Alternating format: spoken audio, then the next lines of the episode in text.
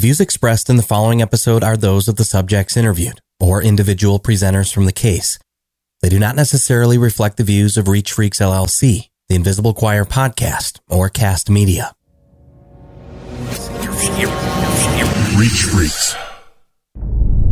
Invisible Choir explores detailed depictions of violence and murder and is not appropriate for all audiences. Listener discretion is advised. I'm in shock. They were such a great couple, and he was a really nice guy. I, I just, I can't believe this, and I, we're at a loss. She, it is. This is a deep loss for our neighborhood. She just was, she just was like a bright spot, you know.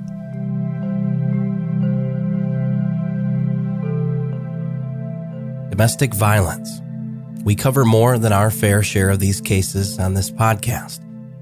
If anything, this is simply a clear testament to how much of a problem this specific type of crime still is in our society today. It's nothing new, and unfortunately, it's happening around us all the time.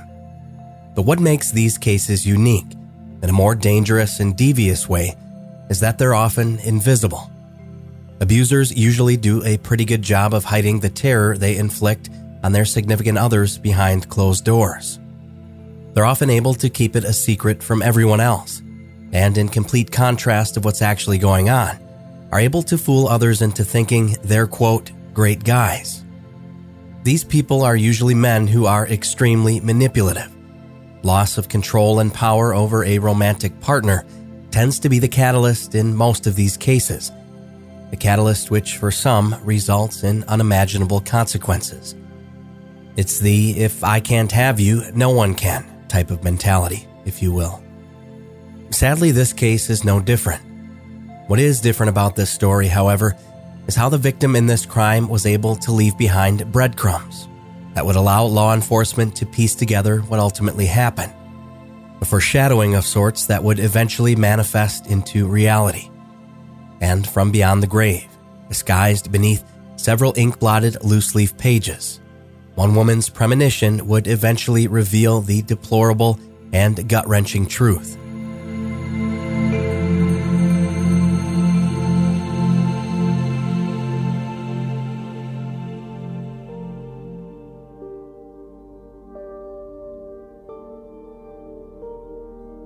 Amber DeGraff grew up in a loving household in Grand Rapids, Michigan, with her sister Brittany and brother Justin.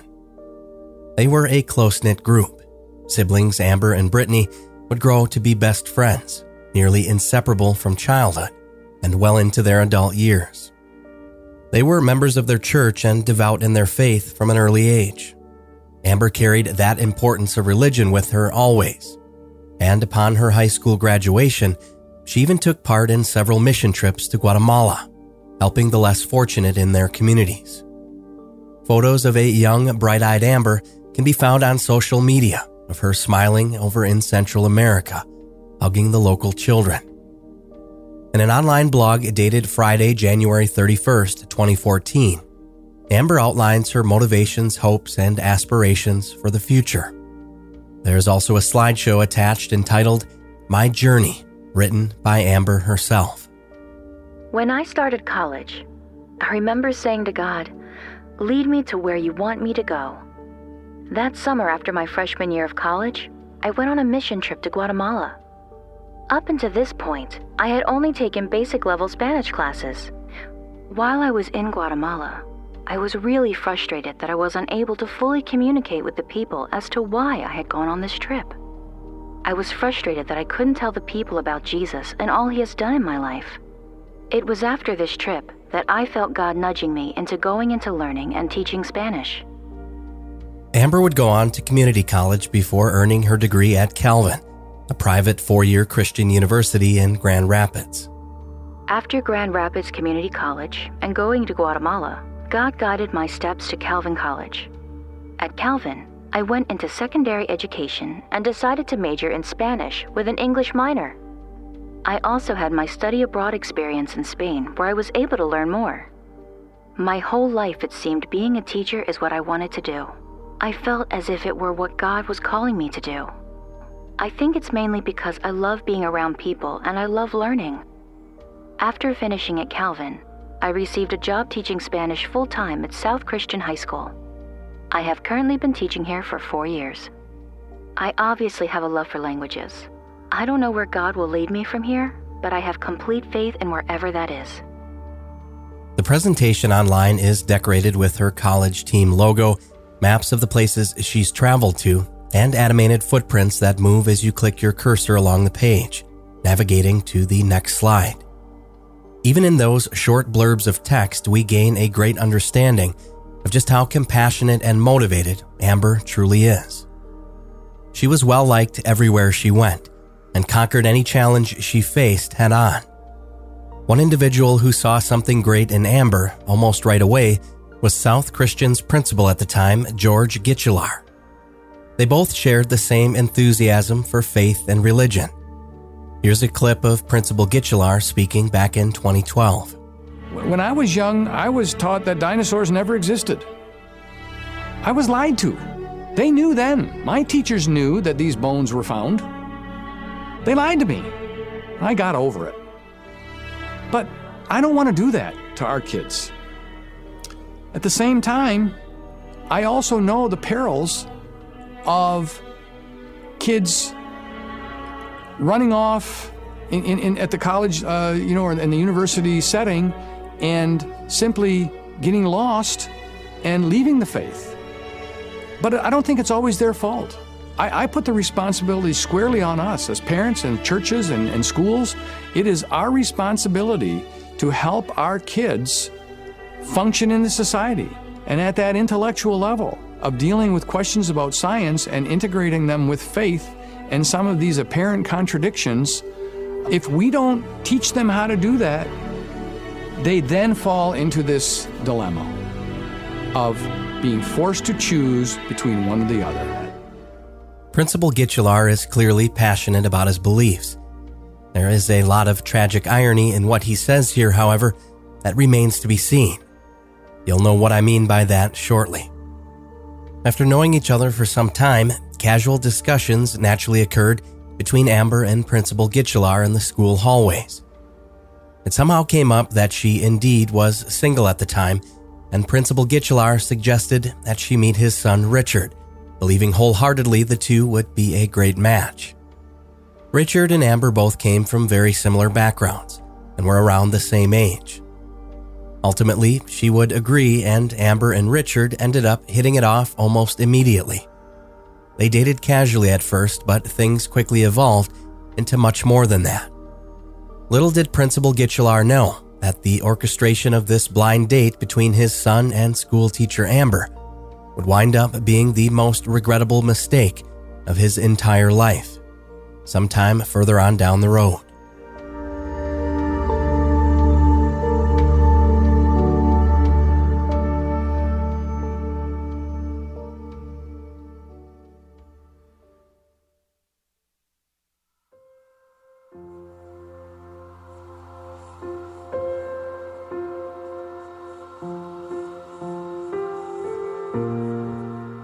Fast forward a few years later, Amber and Richard's relationship advanced from moving in together to giving birth to two children, their daughters Ari and Zara, to eventually tying the knot and saying, I do. Amber continued with her teaching career, having now taken a new position at Kentwood Public Schools by this point. She was teaching English as a second language to Spanish speaking children at this point. As for Richard, he worked as a landscaper for Tender Lawn Care in Grand Rapids. His Facebook profile shows a default picture of him and Amber on vacation back in 2018. The two are seen in bathing suits standing together in the water, smiling while Amber snaps a timed photo on her phone from a selfie stick. This image is an exact representation of what everyone saw their relationship to be happy. From the outside looking in, things couldn't have been better for the pair. They seemed like your average young couple, excited to have come into each other's lives, to have started a family together, and to now be growing as one. Here is a public post Amber made to Facebook Marketplace when she was trying to sell a homemade playhouse Richard had constructed for their two girls. This outdoor playhouse is in great condition. Paint is chipping in a couple places on the roof and mailbox. Wood by the play grill is cracking. Freshly painted door, brand new composite deck underneath so the kids won't get their feet dirty. It is very light, could easily be carried by two adults onto a truck bed or trailer. The composite decking is heavy, but my husband and I managed to move it together. Firm on price. The clubhouse ended up selling for $350. Not a bad chunk of change to put toward bills or groceries. It's trivial posts like these through which we view someone's life on the internet. Amber was living the normal life of an average young mother. But these days, unless we're sharing the same roof as someone else, this is what we have to go by Facebook, Instagram, and so on. Through social media, we tend to show people only what we want them to see. Everyone's life seems so perfect online. More times than not, that couldn't be further from the truth. In October of 2019, the couple faced their first real serious obstacle when a terrible accident occurred involving their dog and a neighbor's child. While the neighbor and young child were walking down the street, Amber and Richard's Akita named Shotzi got loose and attacked them both. The accident resulted in severe injuries, including life changing lacerations to the child's face, which required multiple surgeries. The neighbors ended up suing the Guichelaars and were reportedly granted a settlement somewhere in the ballpark of a half million dollars in February of 2020. Most importantly, the child would survive, and by all accounts, everyone involved would make a full recovery. However, there's no doubt that something of this magnitude would cause a great amount of stress to anyone, including Amber and Richard's relationship. This, of course, would be an example of an unfortunate occurrence that people generally would not post about on social media, something that most of us would try to keep private. As if a horrific attack via the family dog wasn't anxiety inducing enough, a few months later, this happened. My fellow Americans, tonight I want to speak with you about our nation's unprecedented response to the coronavirus outbreak that started in China and is now spreading throughout the world. Today, the World Health Organization officially announced that this is a global pandemic. We have been in frequent contact with our allies, and we are marshaling the full power of the federal government and the private sector to protect the American people. This is the most aggressive and comprehensive effort to confront a foreign virus in modern history. In March of 2020, the COVID 19 pandemic changed all of our lives forever, Amber and Richards included. The two were now forced to be at home together constantly, just as nearly everyone was during this period. They seemed to become at odds with one another. All Richard ever wanted to do was play Xbox and focus on his fantasy football team when there were two baby girls to care for. Here's a riveting clip of Richard from a Facebook Live video he posted to an audience of very few. Members of D12, uh, this is Richard Guichelaar, owner of the St. Louis Pseudopods. Since I didn't make my pick in 24 hours, I will now jump ahead of myself uh, to make the pick. Anyways, with the number two pick in the draft, I am taking Saquon Barkley. Um, he's the best running back. Oh, Saquon was taken. Okay, that's a big surprise to me. That I didn't see that coming at all. So I'm actually going to take Sony Michel. I've been going back and forth on this for a long time. Hey, Mike, try to make some trades. Nothing's looking too great. I love his upside.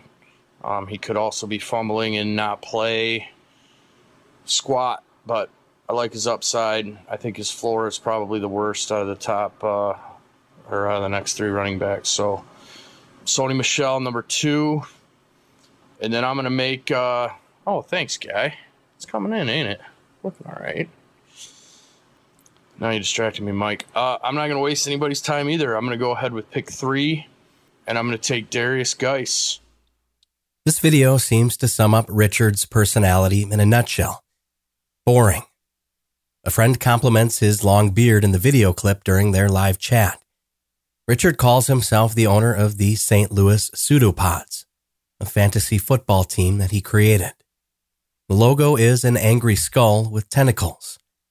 At first impression, there's nothing remarkable about Richard Guichelaar. He seems like an average guy. Let's listen to another clip of him speaking about, you guessed it, fantasy football. To give uh, possibly a few people a little bit of time to join here, being a Sunday evening. I would imagine some people are available, so maybe wait just another sec here. Um, I know I am not the face that was expected um, to be seen um, quite so soon. Uh, sadly, you are seeing my face again so soon. So, let's get down to it. First off, very importantly, I'd like everyone to know that I am signing this rookie for five years. We'll spare you the rest. Richard loves fantasy football. By now, you get the point. He talks in somewhat of a cocky tone with a relatively smug look on his face as he speaks into his screen about his latest imaginary football trades. But why is this relevant? Well, for one, Richard was focusing on building his digital dynasty in the draft, and that was about all he was doing. He became more and more distant from his wife Amber and their two daughters, even though they were physically closer, in proximity at least, than they'd ever been before. He only wanted to play video games and did virtually nothing around the house. Amber expressed to her friends and family that it felt like she had three children Ari, Zara, and Richard. Here is a journal entry that Amber wrote expressing these frustrations in regards to her now absentee husband. This makes me feel unsupported and downright abused. I clean and do it all, and he won't even pick up after himself. If I ask for help, I get an attitude, like from a child. I truly believe he expects me to do everything. When we run out of milk and our daughters clean clothes, he gets angry. Amber had been writing these journal entries in a notebook that Richard was unaware of. In another passage, Amber pens her recollection of a family trip they had all taken together. Here, she reveals that it wasn't just her who noticed a change in Richard. Story number one We go up north with family. He doesn't pack one thing. Everyone gets up to make food, he sleeps. Doesn't help, doesn't say thank you, doesn't offer to clean up. Story number two Dad coming over for dinner. My siblings think he is useless, sister and brother. His family wonders why he hasn't been kicked out of the family. Often, when we do things around the house, he will say, I did blank for you. Example He broke our closet door, so I went years later to buy two doors because they don't make them anymore. I got doors with the baby, painted them, and he says, I already put up the doors for you today. I put my laundry away for you. I changed our daughter's diaper for you. No, you did that for us. It's evident that Amber's friends and family themselves weren't too keen on Richard by now. It was quickly becoming less of a partnership and more like a second job for Amber, trying to pick up Richard's slack. As he continued pulling less and less of his own weight, Amber continued writing, this time sketching a sort of pros and cons list of their relationship. Number two, no initiative. Richard doesn't do anything without being asked. Morning. Wakes up, takes meds, puts on clothes. After work. Walks in, says hi, takes shower, eats, TV, walks our daughters to bed, walks to bed with computer, no conversation, repeat. Richard has never made us a meal, done laundry, turned on the vacuum, dusted or cleaned, picked up dishes, toys, or dinner, bought gifts, gone to the grocery store, or paid bills. It seems as though Amber was quietly creating a sort of Venn diagram, weighing the good versus bad in her so called partnership with a man that seemed to want nothing to do with her or the children. It's almost as if she was gearing up to leave him, or at least considering what her options looked like. Neither Amber nor her family seemed to be Team Richard at all by this point, but dirty dishes or household chores were soon to be the least of anyone's worries, as Amber would soon find herself on the receiving end of what was the worst to come.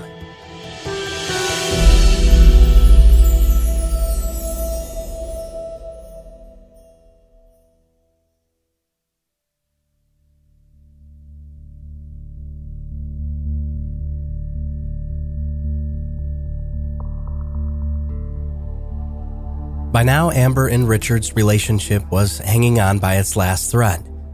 Their latest qualm was the fact that Richard had been watching pornography excessively, something that Amber reportedly stated in text messages was ruining their marriage. Perhaps this was more against Amber's strong religious beliefs than anything, potentially compromising the sanctity of their vows. Whichever the case may be, this was something she was vehemently against, a point that she made abundantly clear to her husband. A few days before Amber turned 33 in November of 2020, best friend and sister Brittany texted her and asked her what she wanted for her birthday. In a recovered text exchange, Amber replies by saying, quote, A new husband. Brittany didn't think much of the text at the time. She knew things weren't great between the two, but she just saw this as her sister venting, as she had always felt comfortable doing. Days later, however, on November 15th, roughly three days before Amber's birthday, Brittany FaceTimed her sister at around 8.30 p.m. They chatted a while and eventually both said goodnight. Brittany hung up that call, not having the slightest clue that this would be the very last time she spoke with her sister ever again.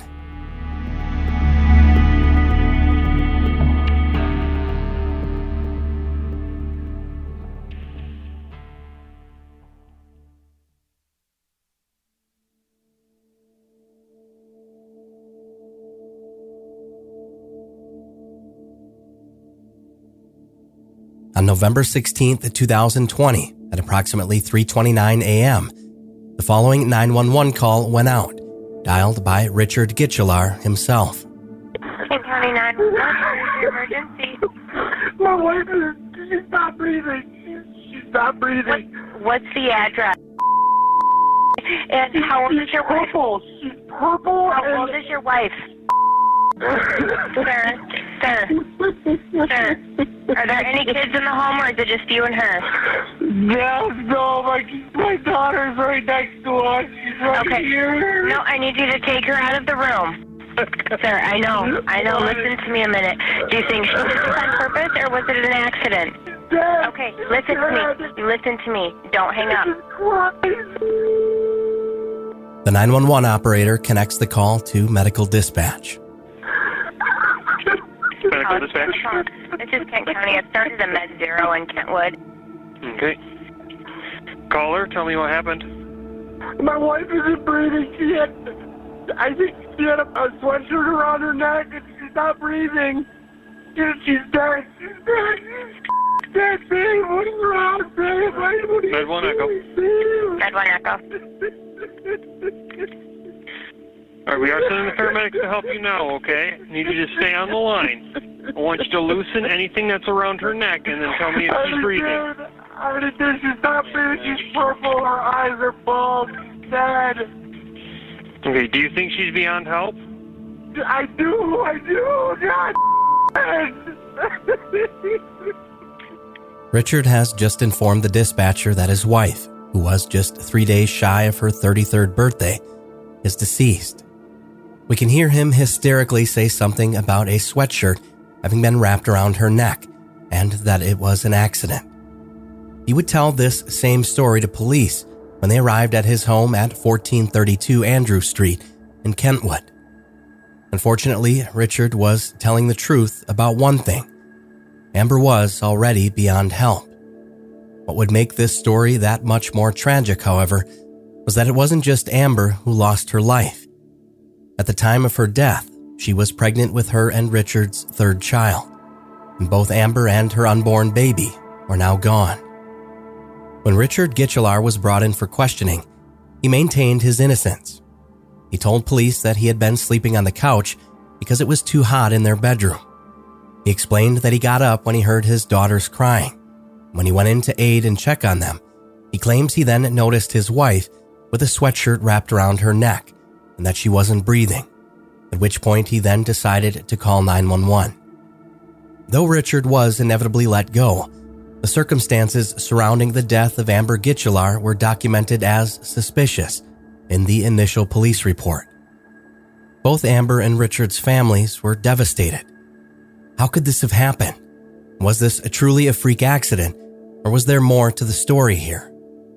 While authorities were still investigating how and why this tragedy occurred, Amber's family were left to grieve, left to bury their beloved school teacher on the very same day she was brought into this world, 33 short years later.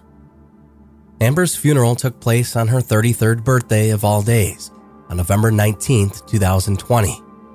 Her obituary read as follows Amber Guichelaar, nee de DeGraff, 11 19 1987 to 11 16 2020.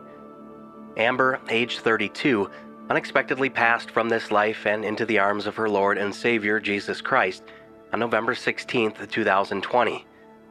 Our citizenship is in heaven, and we eagerly await a Savior from there, the Lord Jesus Christ.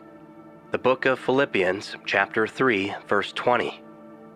Amber had a huge heart and a love for Jesus. She is survived and deeply missed by her beloved daughters, Ari and Zara, her parents, David and Amy DeGraff, her sister and brother in law, Brittany and Dylan Wiley, her brother Justin DeGraff, and all of her other family members and many special friends. The morning of the services, only three days after Amber and her unborn child lost their lives, her sister Brittany took to Facebook. She posted a photo of Amber's two daughters with a plate of bacon and homemade Mickey Mouse pancakes that had birthday candles in them. The text above this heartbreaking photo Brittany had taken simply read Happy birthday, Amber. We love and miss you so much. While everyone knew there was trouble in Amber and Richard's relationship, Richard never gave anyone the impression that he was ever violent. That is, with the exception of his own family. The Kent County Sheriff's Office would later note that there had never been a case similar to this one in the past, and that almost every one of the potential suspect's immediate family members believed Richard might be the one responsible for Amber's death. When authorities questioned said family members, Richard's father surprisingly told investigators that there was a 98% chance that his son was guilty. Richard's own sister came forward as well, saying she believed that he may have, quote, flew into a rage and was unable to control himself. When Richard's brother was asked if he'd showed any tendencies of violence in the past, he responded by telling detectives that he had once threatened to burn the family house down when they were children. Richard also allegedly threatened to kill the family pet hamster when they were young. All of these accounts surely were not enough to make an arrest at this point, but law enforcement was certainly building their case.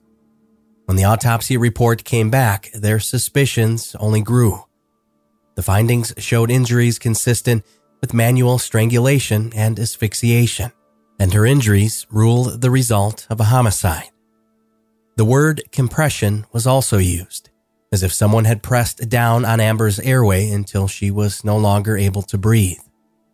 The extent of bodily harm inflicted on Amber certainly wasn't adding up to Richard's side of the story, of his wife accidentally rolling over in bed and effectively strangling herself with a hooded sweatshirt. Not that this was even remotely believable from the beginning, but investigators now had the professional opinion from the medical examiner as validation of their concerns. Richard also changed his story several times over. People who knew Amber and Richard said that he never got up to help with the girls when he heard them crying. Here's Rachel Wustman, Kent County Assistant Prosecutor, speaking to why Richard's claims were so peculiar.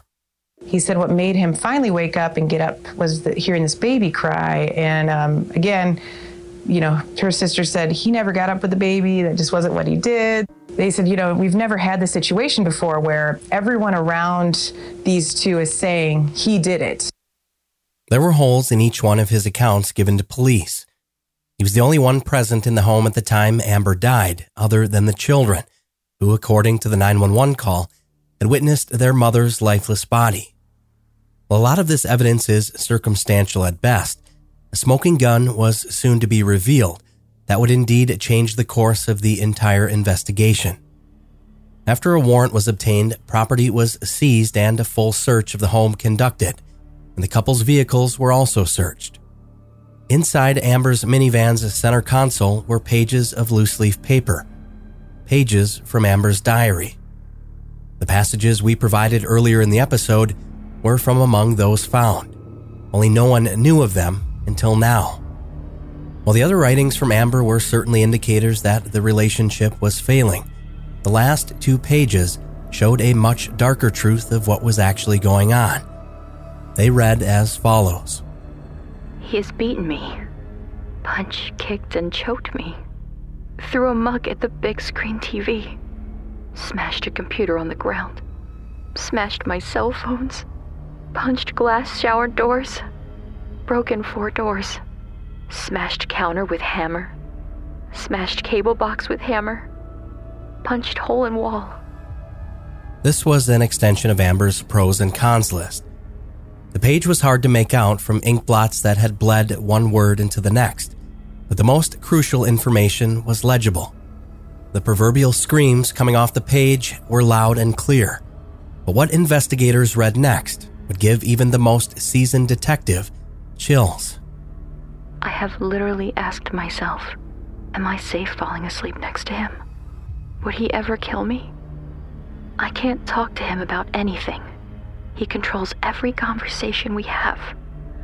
If I bring something up, he always says later. If I push, he starts to yell at me very loudly because he knows I shut down. In the past, that shut me down because our dog would cower behind me. Now I don't want Ari and Zara to experience it. If I wait until she is asleep, he will yell to wake her up. If I persist after yelling, he resorts to violence. It's as if Amber had left this behind for someone to find in case something happened to her. Whether this was truly her intention or not, we may never know. But she was clearly afraid this would happen, and unfortunately, she was right.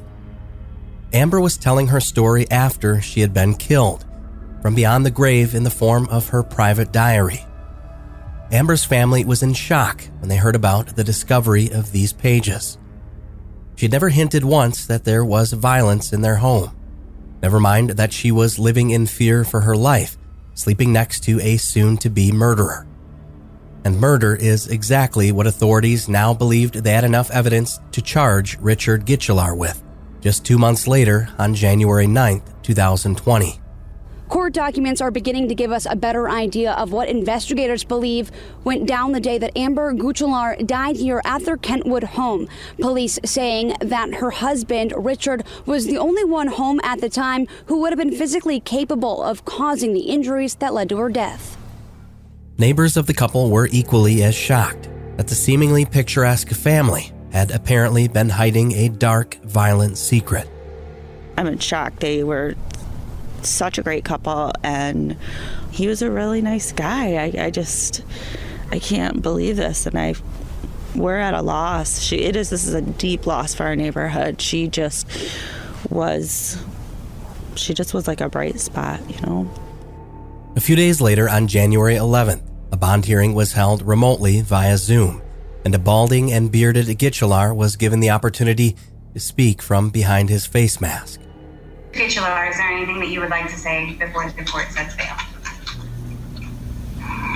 Um, just, ju- just know that I will show up for everything that I'm supposed to, and um, that, that I'm, I'm not a risk, Your Honor. Richard informs the judge that he will be punctual in regards to his upcoming court appearances, as if he had a choice or the luxury to do anything of his own free will for that matter.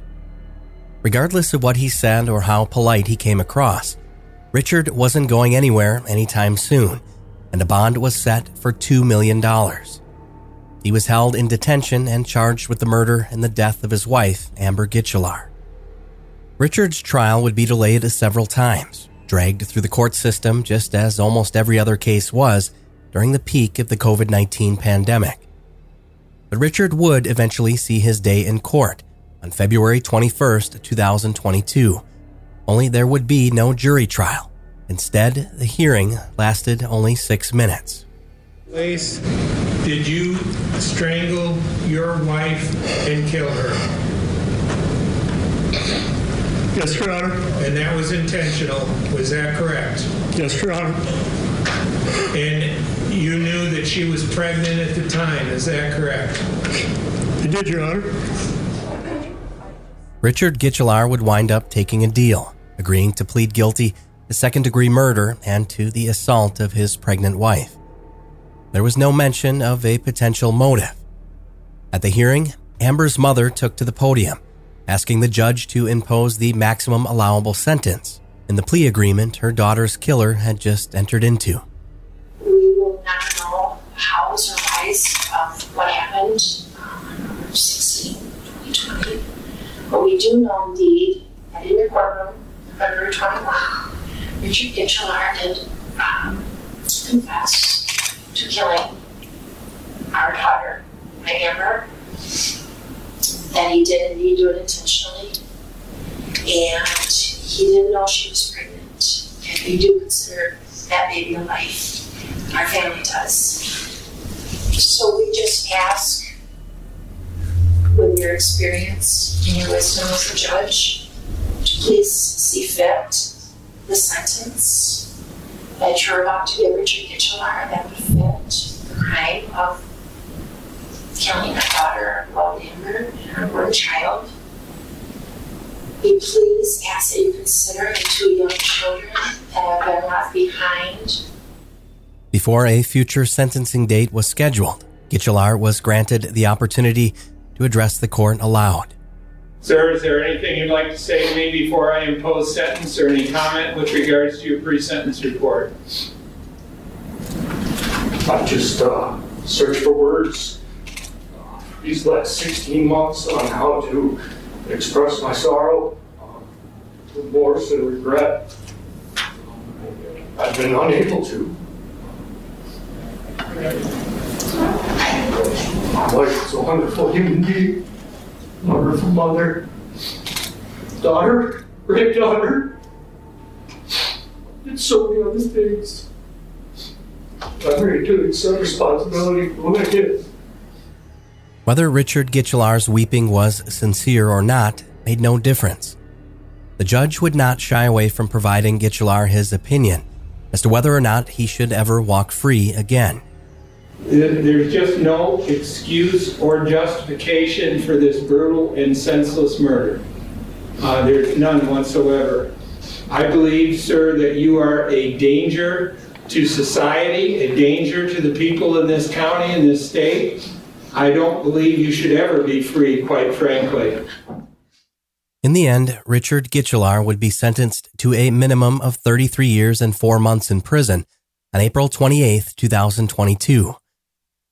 Judge Mark Trusock sent the maximum at 100 years. After sentencing and while outside of the courtroom, a purely selfless moment was captured on cameras by local TV reporters between Amber's mother Amy and Richard's father, Principal Guichelaar. I'm sorry, George, that I don't know why that happened. It was so senseless. Yeah. Oh, I- I'm sorry for your loss, really. Amy leans in to hug Mr. Guichelaar and can be heard saying, I'm sorry for your loss. It's extremely powerful to hear a mother that has lost her own daughter at the hands of this man's son to show this level of grace and compassion. Amy knows that George has also lost his child as well, as Richard will likely never get out of prison. And if he does, chances are George won't be around to see it. His father's pain is equally palpable here. We're all just broken by this. We're just broken. The local media were able to speak with Amber's mother following this interaction regarding the finality of this tragic case. And we love her and we miss her, and it's a void. Our God is faithful, and He has this, and it's His will was is will be done, and it's in His hands. And we're sorry for both families because we did love our son-in-law. After everyone had left and gone home and were forced to try to move on without Amber in their lives, Amber's sister Brittany took to Facebook once more. The very night Richard was sentenced, she wrote this post at 11:04 p.m. Victims of abuse, please don't let the fear of your abuser drive you to say nothing. I feel like with abuse, a lot of victims aren't ready to leave the relationship for a lot of reasons. Abusers can also do a good job of making their victims feel like it's their own fault or the victims are the one to blame. Let's normalize talking about this topic to try to drive out some of the unknown and the fears associated with domestic violence and abuse. If you or a loved one are going through this, reach out. Make time to be with your friend who's going through this. Listen to them, but never judge them. Start a conversation. I have learned communication is key. Abuse in a relationship is not okay, whether that be physically, mentally, emotionally. It is very dangerous, and there are ways to get out of it. There are great organizations such as Safe Haven Ministries, YWCA, Resilience, Women's House of Prayer, to name a few. These amazing organizations provide safe housing, therapy, children's services. Speaking up can open the tiniest door to getting some type of help. While Richard was sent away to spend the next several decades behind bars, we're all left with so many unanswered questions. We still don't know what sparked the altercation during those early morning hours that ultimately led to Amber's death. And frankly, we may never know how it all came to be. There are so many sad truths that lie within the loss of Amber and her unborn child.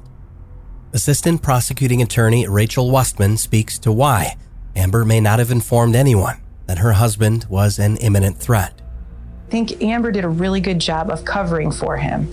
And probably because the kind of person she was, you know, she she was just so loving and caring and I think a fixer and she always wanted him to be better and and covered for him.